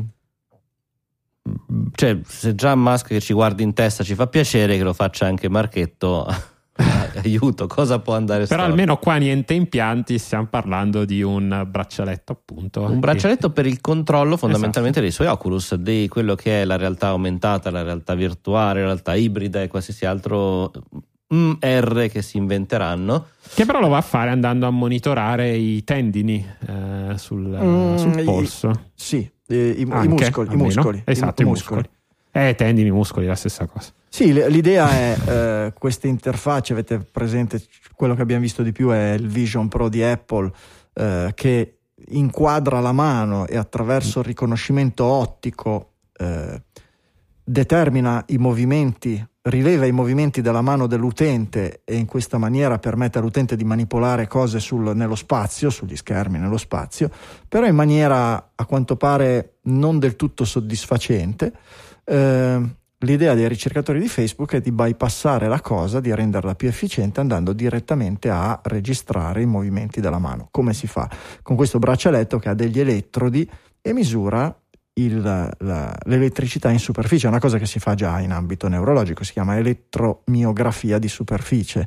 Gli impulsi elettrici che i nervi trasmettono ai muscoli per causare la contrazione e la stessa contrazione del muscolo provoca anche a livello della pelle dei cambiamenti nelle differenze di potenziali che possono essere letti, rilevati, integrati e mh, secondo, gli- secondo eh, questo team che sta lavorando su queste cose qui, integrati al punto da permettere di comandare, di rilevare i movimenti della mano in maniera più fine rispetto alle telecamere del- de- dell'Apple Vision Pro. Vabbè, quello che ho detto io guarda i tendini. Cioè, Eh, guarda i eh, tendini, eh, guarda- profe- guarda i tendini. Io, Michele, molto più preciso quello che hai detto te. Grazie. Ne arriveranno due versioni, una solo a braccialetto e una che nasconde anche uno smartwatch, così che sia più sensato tenerla tutto il giorno e farsi. Ah, ecco, questo non l'avevo, non l'avevo letto perché effettivamente Questa ha, è la sen- ha senso. della roadmap, chiaramente nulla ancora ha definitivo. senso però una sì. roba del genere integrarla in uno Cioè, smartphone. uno, ci si uno deve lo si tiene solo al momento in cui si usano gli Oculus, uno anche appunto Ok, ok. maggiore. Questo dovrebbe essere. Tra l'altro voi vi potete chiedere, eh, ma in quale laboratorio incredibile Zuckerberg, il, visiona- il visionario, ha pensato a una tecnologia del genere? No, ha comprato un'azienda, come, se- come sempre ha sempre fatto, ha comprato un'azienda qualche anno fa. E siamo di nuovo nel tecnofeudalesimo. Allora, Esatto. quel, quel tossicodipendente di Varoufakis non aveva così tutti i torti. Va bene, gli- ah, tutte le settimane arrivano segnalazioni di nuovi casini fatti da Privacy Shield, questa volta bloccato proprio l'indirizzo Cloudflare, per cui ah, ah, or- oramai d- finirà, finirà che bloccheranno gli indirizzi tipo della Casa Bianca o, o d- io- d- del sistema di lancio dei missili Minuteman. O, Io chiedo a- ai pirati del pezzotto di trovare un server che usi come stesso IP quello di un sito del governo italiano, magari quello dell'Agico. Lì secondo me arriviamo proprio al momento più bello. Eh certo, Tanto Agico par- sarà su un IP parlavo con un utente di, di se Pezzotto. stesso, di se stesso. Ah, Esatto. Lo stesso vero, indirizzo IP di. Privacy Shield Si che si, si auto- autobanna. si Eh sì, sì, quello che dicevo. Eh, certo. Esatto. Dicevo, parlavo con un, eh, con un utente di Pezzotto qualche giorno fa che mi diceva che inizialmente effettivamente aveva, fatto, aveva avuto qualche problema con, eh, con il blocco degli IP, poi ha detto che ha sentito il suo fornitore, gli ha detto di cambiare applicazione E voilà. e dopo si vedeva Eh. meglio che Eh, prima. ah, perché tu conosci e frequenti eh, utenti di Pezzotto? Pezz- Eh, pezzotti- certo. Pezzottisti? eh? Pezzottisti. Sì, sì, sì. beh, no. Com'è l'esperienza? Ti fa- sei fatto raccontare? In termini di... Eh, allora, ho visto dei film. su- Colpevole! Ho visto dei film usciti dal, dal pezzotto. e- Bannate Michele. e sono, sono applicazioni dove tu scegli il film. Vabbè, ma il, fi- il film non è la diretta, ci posso Non capire che diretta. sia, che sia cosa, ma la- la mi- l'evento Eh in no, la diretta, diretta non, non eh, è- mi, mi interessa se ha lo stesso frame rate, la stessa risoluzione di- di- di- di- del- del- dell'evento originario, cosa, oppure se, se, se hanno per un scopi accademici ti interessa. Per scop- no, sì, sì, di conoscenza, non ci penso neanche alla mia, alla mia età, guarda, preferisco non guardare una cosa piuttosto che utilizzare un sistema del genere, no, no, non- so- solo quelli della Disney. Allora, quelli della Disney sì, ma non mi serve il pezzotto, tanto cascano dal retro del camion come se non ci fosse un domani. Dal, dal cose. torrente. Sì, si torrentizzano, senza, cioè, basta mettere stivali quelli belli, hai presente, gli stivali da pescatore, belli alti. Certo. No, no. E salutiamo Bob che ci ascolta, no? Bob Igers. Bob Iger ha ben altri pro- ha ben che è felice, problemi, esatto. Io ti avevo mandato il campione su Bob Iger, però insomma non ti era piaciuto mandato? evidentemente. Sì, sì, ti avevo mandato in due versioni, fra l'altro. Io aspettavo prima o poi che lo usassi, no? il buon vecchio Elone che prima, prima veloce e poi lento, scandendo le parole, salutava il suo amico Bob. Aspetta, Go fuck yourself. eccolo qua. Eh, vedi? Ce l'abbiamo. Bob Questa è la versione veloce, mi sa. Go fuck yourself. Eccolo lì, fantastico. Esatto. Fantastico. Eh, ma ce n'ho un po', certo, certo, certo. Io ogni tanto campione mando, questo è il mio. Ogni tanto vengono fuori dei, dei- dei campioni che non... You better be streaming sats. Ah, questo va bene. Eh, promemoria che si stai ascoltando, Va bene, che va se stai bene. ascoltando senza streamare Satoshi, non va bene, peggio del pezzotto. Esatto, esatto. Allora, Va DS- bene. DSA, DMA, torniamo. Ci sono novità. Google ha ehm, aggiustato il suo motore di ricerca per adeguarsi alle, alle regole europee Mhm. del DSA. Che Eh, bravi, che carini. Yelp dice che ha, fatto, ha reso le- i, i risultati della ricerca ancora meno leali nei confronti della concorrenza. Fantastico. È quella con la, la malicious compliance di cui sopra. Sì, eh, diciamo che appunto i, i numeri, stando a quello che Yelp prima ha presentato a una corte e poi a qualche giornalista, eh, proverebbero che il traffico gli è diminuito invece che eh, aumentare come ci sarebbe aspettato, stando a- all'idea appunto del, ehm, del marketplace che dovrebbe portare verso i concorrenti e non solamente all'interno di... o- o è diminuito tutto il traffico generale su quegli argomenti, può anche essere, oppure eh, effettivamente questo nuovo modo di presentare le informazioni evidentemente dà abbastanza informazioni all'utente per non richiedere un click. Mm. Eh. L'Unione Europea inizia a dare un'occhiata, a scrutinare la decisione di Apple di bannare le progressive web apps e va bene, non credo che ci sia da discutere molto se non di prendere atto della cosa di vedere quelli che saranno i risultati, ma io credo che non solo quello, credo che tutte le, tutte le operazioni di adeguamento a queste nuove regole verranno, eh, verranno valutate in maniera abbastanza eh, seria e scrupolosa da parte della- dell'Unione Mm. Europea. Poi c- cosa verrà fuori da questo non ho idea e, mi- e- e ho solo Allora, paura a pensarci perché È difficile, nel senso che se le regole sono state seguite alla lettera, il problema sono le regole e come si può vedere, abbiamo parlato a lungo Ah. di Apple, oggi abbiamo visto questa cosa di, di Google, stiamo aspettando al varco sicuramente Facebook, TikTok, cioè sappiamo che sono, quali sono gli attori.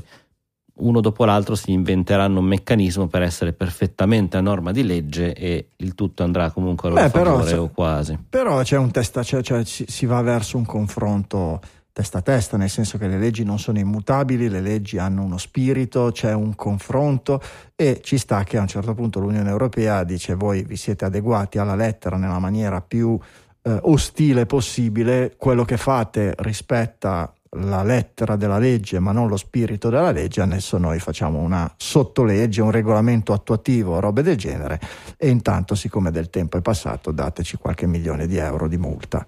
Mm, cosa che causerà delle risposte ancora più, pecca- più piccate degli altri adeguamenti ostili come questi e penso che chi continuerà a farci la, la, la spesa rischia no, almeno di essere il, il, il, povero, il povero utente. Però. Più puntate per Digitalia però. Ah beh, da, qualche cosa da Questo parlare. è tutto minutaggio. Qualche cosa di cui parlare ce lo danno sempre. L'IPO di Reddit. Reddit Uh-huh. è roba tua, Michele, è l'anda tua. Letteralmente, immagino che sarai uno dei power user che ha già Certo, come ricevuto. no, mi, hanno- mi hanno- mi sono arrivate proposte su proposte. Eh, in realtà ci eravamo lasciati settimana scorsa dove non si sapeva eh, a chi eh, Reddit avesse dato in eh, licenza le- i suoi contenuti per 60 milioni di dollari. Alla fine era Google, se non ricordo male. Un altro tecnofeudatario. Esatto, un altro tecnofeudatario che ha aperto il portafoglio e nel frattempo Reddit appunto ha detto venite, venite perché deve lanciare la sua IPO. Per lanciare la sua IPO eh, sta usando questo metodo di passare per i suoi moderatori, passare per i suoi power user per fargli, farli preregistrare, per fargli avere delle azioni in anteprima, prima che queste siano rilasciate sul, sul mercato. E diciamo che in generale eh, non, eh, diciamo il- le vibe non sono ottime sia dal punto di vista del, del- di questa cosa che ho appena raccontato, ossia dell'offrire in anteprima eh, le azioni, sia in generale dell'IPO, perché comunque stiamo parlando un'azienda che oggi, fino ad oggi, è andata peggio di Spotify. Nel senso che se per Spotify magari in qualche usiamo- quarter è andata È un benchmark. Cioè, gli economisti Esatto. usano il premio Spotify come... Esatto, come c'è il benchmark del Big Mac, il benchmark di Spotify per Reddit è ancora più negativo perché è un'azienda che non è andata mai neanche lontanamente in, eh, in profitto e che è una di quelle aziende che sono andate avanti. Non sanno più neanche qual è il colore delle banconote. Esatto, non si ricordano più. Il verde non c'è più del, eh, nel- nei toner delle loro stampanti. E, mh, il problema è che appunto non è andata neanche vicina ad avere un business model. Ha provato a lanciare i coin, ha provato anche con gli NFT, eh, ha provato adesso appunto a dare il licensing dei suoi contenuti. Oggi è sopravvissuta perché ci, ci ci metteva de- c'è chi ci metteva dei soldi sperando un giorno di trovare il modo di monetizzare questa customer base che è anche piuttosto grande e piuttosto E fedele. lo fanno adesso monetizzare, vendono le azioni. ai poveri utenti che oltre che cornuti vengono anche mazziati. Il Samuele Quindi- ci ricorda che Reddit vive con i soldi del Monopoli, cioè gli NFT, e in effetti vendono gli avatar, queste cose qua. Ci manca solo quello. Quando c- c'è già una data dell'IPO? No. Non credo, perché adesso hanno iniziato a, a, ehm, riempire i documenti per la preparazione. Non credo che ci sia già. Hanno scelto il simbolo RDTT. RDTT. Siamo a posto. RDT, Siamo a esatto. posto. Siamo a posto. E c'è già chi sta giocando alla- a una poltrona per due, cioè facendo la scommessa al ribasso. Esatto, Su- cioè, tutti in short. tutto in short, come, come la vendita delle arance, no? E... Vedremo, vedremo.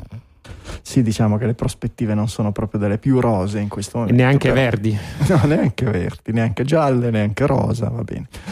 Eh, un altro tuffo nel tecnoluddismo di Retrolandia. Mi piace twirlare il cavo. Come si traduce? I love to twirl the cord, Michele. No, anzi, Francesco, sei tu che hai messo questo articolo. La- Sì, non l'ho tradotto per questo che mi piace twirlare il cavo telefonico. La, la gente giovane, the young people, spinge per una rinascita delle linee fisse. Volteggiare, piroettare. Piroettare, stai guardando credo su. Translate. Esatto, la giravolta e il ghirigoro. Benissimo, grazie Google Traduttore per avermi detto questo. Sì, pare che ci sia un... eh, un misterioso. Qua, cioè, qua lo dico, misterioso perché fra le tante cose che tornano di moda, il vinile, le audiocassette, le VHS, sto Ecco. aspettando che ho l'armadio pieno, il telefono a filo è proprio la- l'ultima cosa, neanche la, la linea fissa, proprio il telefono col filo, che è proprio una rappresentazione di un qualcosa che eh, abbiamo, cioè, il telefono intanto, cioè, già questo è un qualcosa, il parlarsi in diretta con un'altra persona dall'altro capo del dispositivo. E, però pare che ci sia questa rinascita verso i giovani, verso questo tipo di eh, interazione. Ehm, non, non so se è, cioè, non so quanto sia alla fine un articolo Secondo me è tipo la nipote della- del giornalista o della giornalista. Ma siamo sempre- Esatto, diciamo che mi colpisce che sia il Guardian perché siamo normalmente sempre ci- su Eh, Guardian, eh, ok, eh, esatto, ma- sono sempre i tecnoludisti. però è life and scorsa. style quindi insomma Oramai il Guardian è lanciatissimo su quell'argomento lì. Ci aspettiamo, vediamo la prossima settimana che cosa tirano fuori. Ehm, Comunque, scusa, Franco, eh, se, a Franz, se vuoi un rabbit hole per stasera, cerca su YouTube quello che oggi fanno con le video, le VHS, visto che le hai citate, che c'è un po' di gente che, sta, eh, che ha provato ad adattare le VHS per registrare dell'audio e con eh, smandrappamenti anche dei Beh, videoregistratori, no, no, ovviamente. Non è abbastanza, no, non è, non è nel Eh, canone. ripeto, le cioè- VHS venivano già usate per l'audio in, fo- in un formato digitale che si chiama ADAT. Poi non so se adesso stato. Erano VHS. Erano VHS, sì, ne ho parecchie qua. O, o le super VHS, ma alla fine era solo la qualità. Io l'ADAT avevo delle cassettine piccole sul- nell'ADAT. poi Era, era un No, il formato. DAT. Ah, Il DAT. DAT aveva le cassettine piccole, l'ADAT usava delle Hai videocassette, ragione, hai ragione, hai ragione. Che poi, 8 piste sincronizzabili a blocchi di 8. che poi è quello da cui è rimasto il collegamento ADAT. Sì, quello ottico, infatti sono 8 piste 16 bit, 44 kHz, che era esattamente il Ah, formato di allora. Che figata, vedi, lo stesso supporto. Ce ne ho uno, qua, la prima volta vieni a Milano ci giochiamo. Tutte, tutte le cose le puoi utilizzare, tutti i supporti analogici li puoi anche utilizzare in digitale. Che roba. E una cassetta da un la classica La BASF. da tre ore, eccetera. Alla fine stavano 20 minuti di audio perché correvano come dei pazzi, quindi Eh, dovevi certo, anche cambiarle spesso. Tutti gli Però zeri era e gli uni, e ci sta. Figo. veramente interessante. Cos'era? Inizio 90, inizio anni 90. Inizio della registrazione digitale, ancora su nastro, quindi con, con l'avanti e indietro. Oh yeah, che roba, che roba totale. Ehm, Comunque gira Michele il link così finisca in questo rabbit hole. Sì. gingilli del giorno, dai. Signore e signori, i gingilli del giorno. Gingilli del giorno, i regali dei digitaliani per i digitaliani. Fine trasmissione le voci digitali selezionano per voi hardware, software, letteratura, qualsiasi cosa che abbia attinenza digitaliana, che abbia colpito la loro curiosità, stravolto la loro esistenza o qualsiasi sfumatura nel mezzo. Vediamo un momentino, Francesco, dai, spara. Allora, dove è finita la co- Eccola qua. Allora, il mio gingillo, intanto ringrazio Fabrizio Bianchi che l'ha condiviso su Slack. Gli ho rubato questa cosa che mi è piaciuto un sacco. È l'ennesima incarnazione di, di Doom.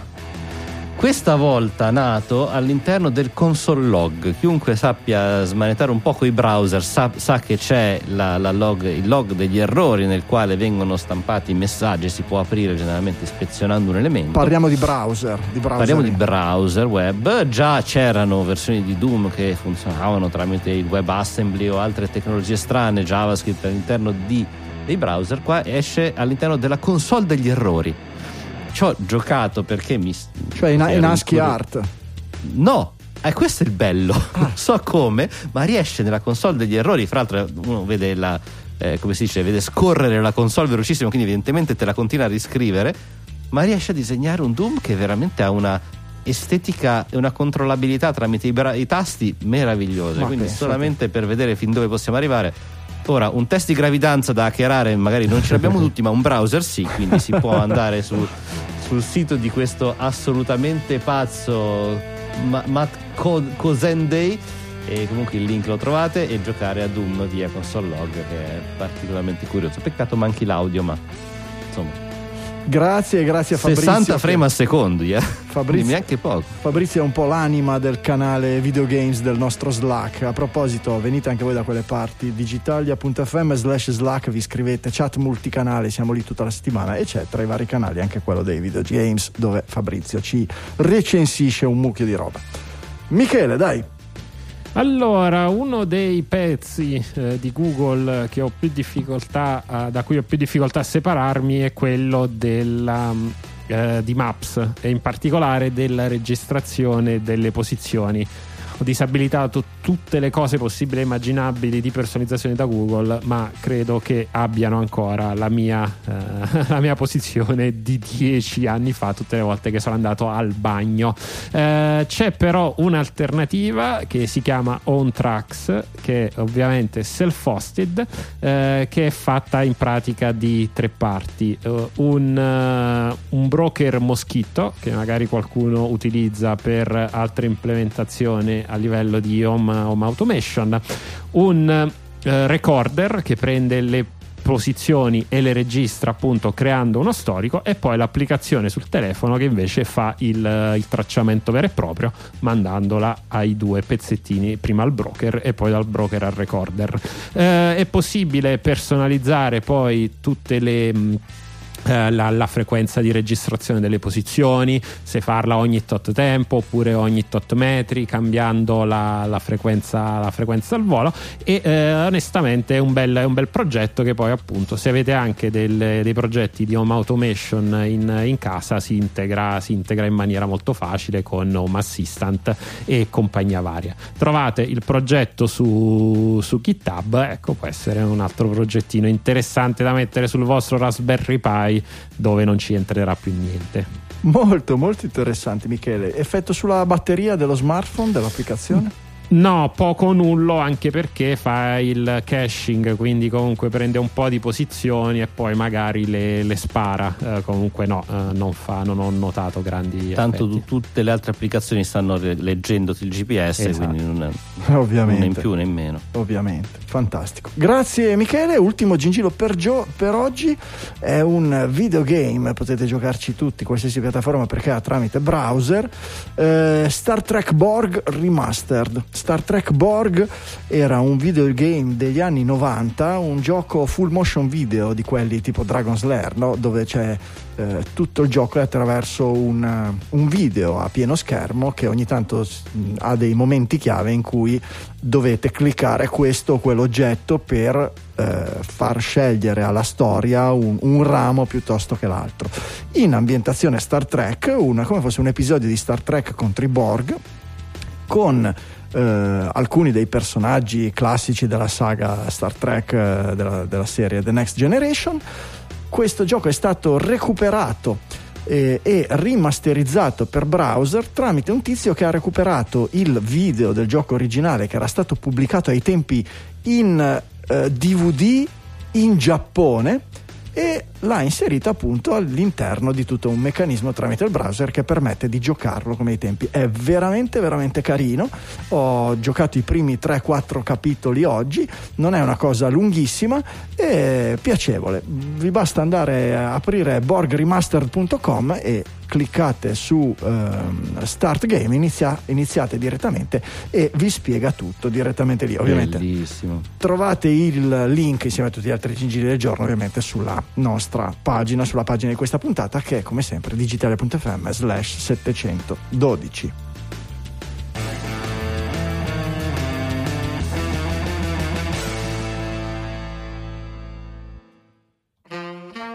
Tu Francesco eri un Dragon Slayerista? No, ma mi hai fatto venire in mente che, e qua torniamo nel, nelle mode del passato che spero tanto ritornino, che avevo giocato a Dragon Slayer in formato laser disc. Eh sì, non so certo. se vi ricordate, eh, DVD era, grossi come i vinili. Era proprio quello famoso, il, il esatto, Dragon esatto. Slayer, quello su laser disc. Anche nella sala giochi in realtà aveva il laser disc dentro al cabinet.